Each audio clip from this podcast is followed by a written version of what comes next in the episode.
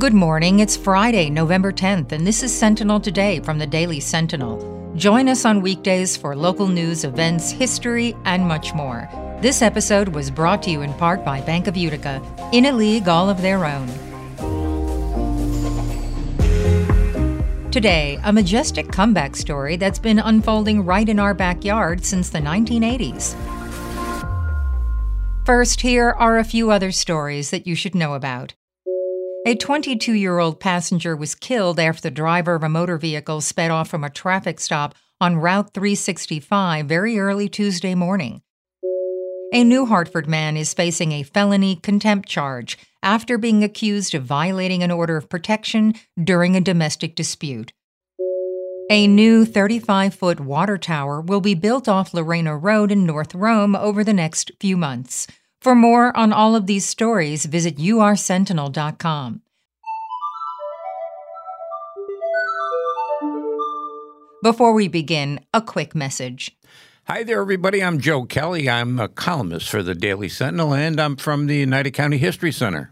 Saturday Globe National News in Color is now on exhibit at Oneida County History Center.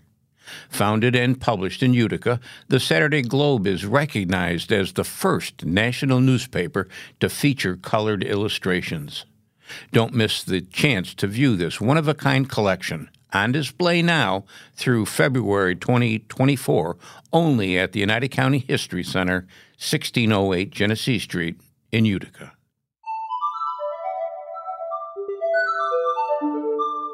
Now our feature story.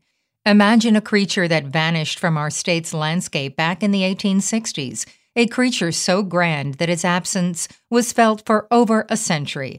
That's right, we're talking about the moose. These impressive animals have been making a steady return to the Adirondack region, with DEC biologists estimating numbers around 600 to 700 as of 2018. But with great size comes great responsibility, especially when it comes to staying safe around these giants of the forest. Moose are truly the titans among us, being larger and faster than any person. They're usually peaceful, but they can become formidable adversaries if they perceive a threat. Here's what you need to know. Moose give little warning before they decide to charge. However, there are signs you can look out for. If their ears pin back, they start stomping their feet, or you hear them snorting, it's time to make yourself scarce. The golden rule is to give them plenty of space. If you're lucky enough to spot one, observe from a safe distance, or better yet, from shelter, if it's available. Now let's talk about mother moose and their calves. If there's one thing you don't want to come between, it's a mother moose and her babies. They are fiercely protective. And let's not forget about the rutting males. During mating season, they can be extremely unpredictable and may charge at people, farm animals, and even cars. But there's no need to panic. Moose are most likely to simply move along if they're left alone. If you happen to spot a moose, you can report your sighting to the proper authorities. This not only helps keep track of moose populations, but also contributes to their conservation. For more information, head over to the DEC website.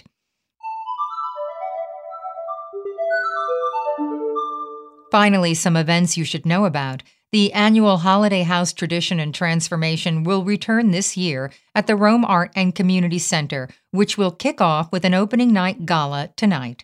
Also tonight, the Utica Center for Development, partnered with Mike Bova, will be hosting the Mike Bova Comedy Concert fundraiser for the Utica Center for Development. Tony Danza and his four-piece band are making their debut at the Stanley Theater with their hit live show, Standards and Stories, at 7:30 p.m. on Saturday, April 6th. Thanks for listening. If you like what you hear, make sure to subscribe and rate us on Apple Podcasts, Spotify, or wherever you listen. And for more on all these stories, visit us at URSentinel.com.